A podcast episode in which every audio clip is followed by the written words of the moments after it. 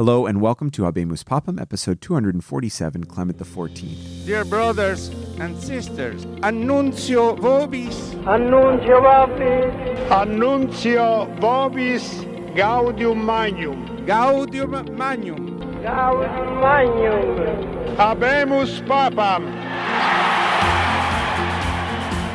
So last week was one of the biggest papal cliffhangers of this entire podcast. The states of Europe were one by one expelling the Jesuits, and the various European powers were putting intense and unrelenting pressure on Pope Clement XIII to suppress the Jesuits entirely. The Pope decided to call a consistory to discuss what was to be done and how the Jesuits could be saved, but the night before, February 2nd, 1769, after asking for an outpouring of prayers and for enlightenment, the Pope died. And now, into this mess, the cardinals needed to elect a successor. Now, you better believe that there was even more pressure being put on the conclave by various European states. Even, you know, the Holy Roman Emperor Joseph II, who happened to be in Rome at this time and who was normally neutral, made a visit to the conclave himself and he told the cardinals to just elect another Pope Benedict XIV, who was everyone's friends. All the cardinals from the countries who had expelled the Jesuits pushed for someone who would overturn Clement XIII's policies.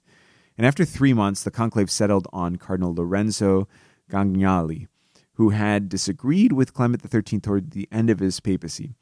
And as some historians suggest, he may have made a verbal or written promise to the Spanish cardinals who had kind of organized his election that he would indeed suppress the Jesuits, but that's not quite clear.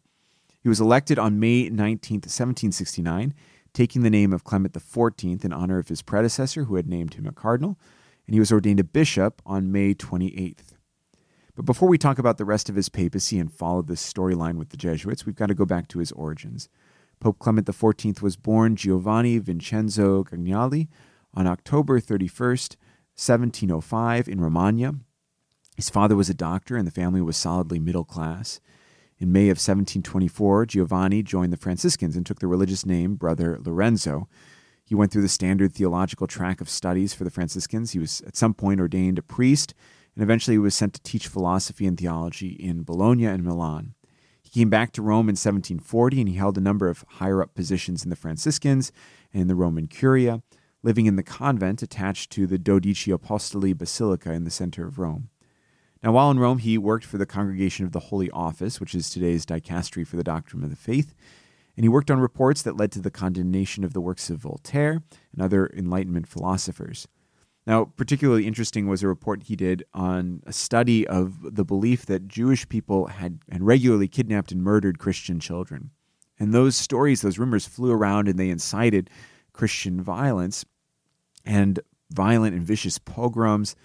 And especially at this time, there was a violent pogrom going on in Poland that was based on this kind of anti Semitic prejudice. Father Lorenzo's report stated that this was really all prejudice without any real fact, and his report was approved by the Pope and efforts were made to try and stop the pogrom in, in Poland, but it wasn't very successful. He was named a cardinal on September 24th, 1759, by Pope Clement XIII.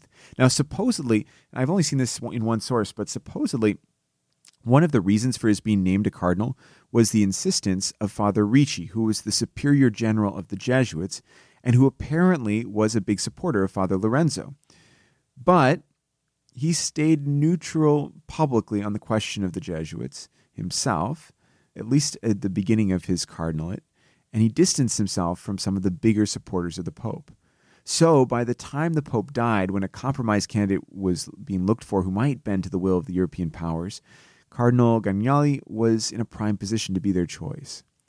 Now, despite the pressure to condemn the Jesuit, the new Pope, Clement XIV, didn't automatically acquiesce he seemed to be more of the mind that he just didn't want any drama. He wanted to kind of go back to the style of Pope Benedict XIV.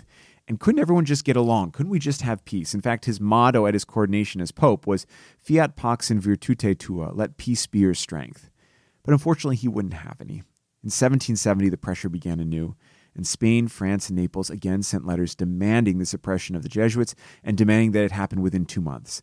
The Pope hesitated, and he ordered a visitation of the Roman College, which was run by the Jesuits, and he instituted some other minor penalties to try and buy some time, but it wasn't enough.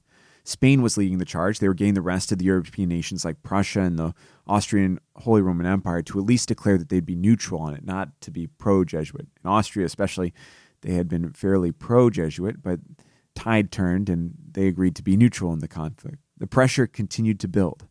The Pope countered with a proposal to just reform the Jesuits. It seemed to be his kind of strategy. But the Spanish were insistent. They had to be suppressed completely, and the Pope gave in. On July 21st, 1773, Pope Clement XIV signed the now infamous bull Dominus ac Redemptor Noster, which was published at the Church of the Gesu, the headquarters of the Jesuits. The bull noted that in order to preserve peace, and because the Jesuits weren't now what they used to be, the Pope had decided to completely suppress the order. He writes, quote, Helped as we trust by the presence and inspiration of the Holy Spirit, we are compelled by the necessity of our duty to maintain, foster, and strengthen the peace and quiet of the Christian state. As far as our strength allows, we are strictly held to completely removing from the Church's midst everything that could be detrimental to it, even the slightest thing. Further, we have noticed that the Society of Jesus is no longer able to produce the very rich fruits and usefulness for which it was founded and approved and enhanced with so many privileges by our predecessors. Indeed, it happens that scarcely or not at all can the true and lasting peace of the Church be restored as long as the society is intact. Accordingly, we are moved by these very grieved reasons and are pressed by other considerations that the laws of prudence and the best government of the universal Church impose upon us, which we keep stored deeply in our mind. We follow in the footsteps of our predecessors, especially Gregory X and the General Council of Lyons. Now there is question of the society, of its institute, and of its privileges, which assimilate it to the mendicant orders. He suppressed it completely. Father Ricci, the superior of the Jesuits, was arrested and put in the Castle San Angelo with other leaders of the Jesuit order. Which, if he did push for Pope Clement XIV being named a cardinal, this was a pretty bitter pill. They awaited trial there for two years, and during that time, Father Ricci died.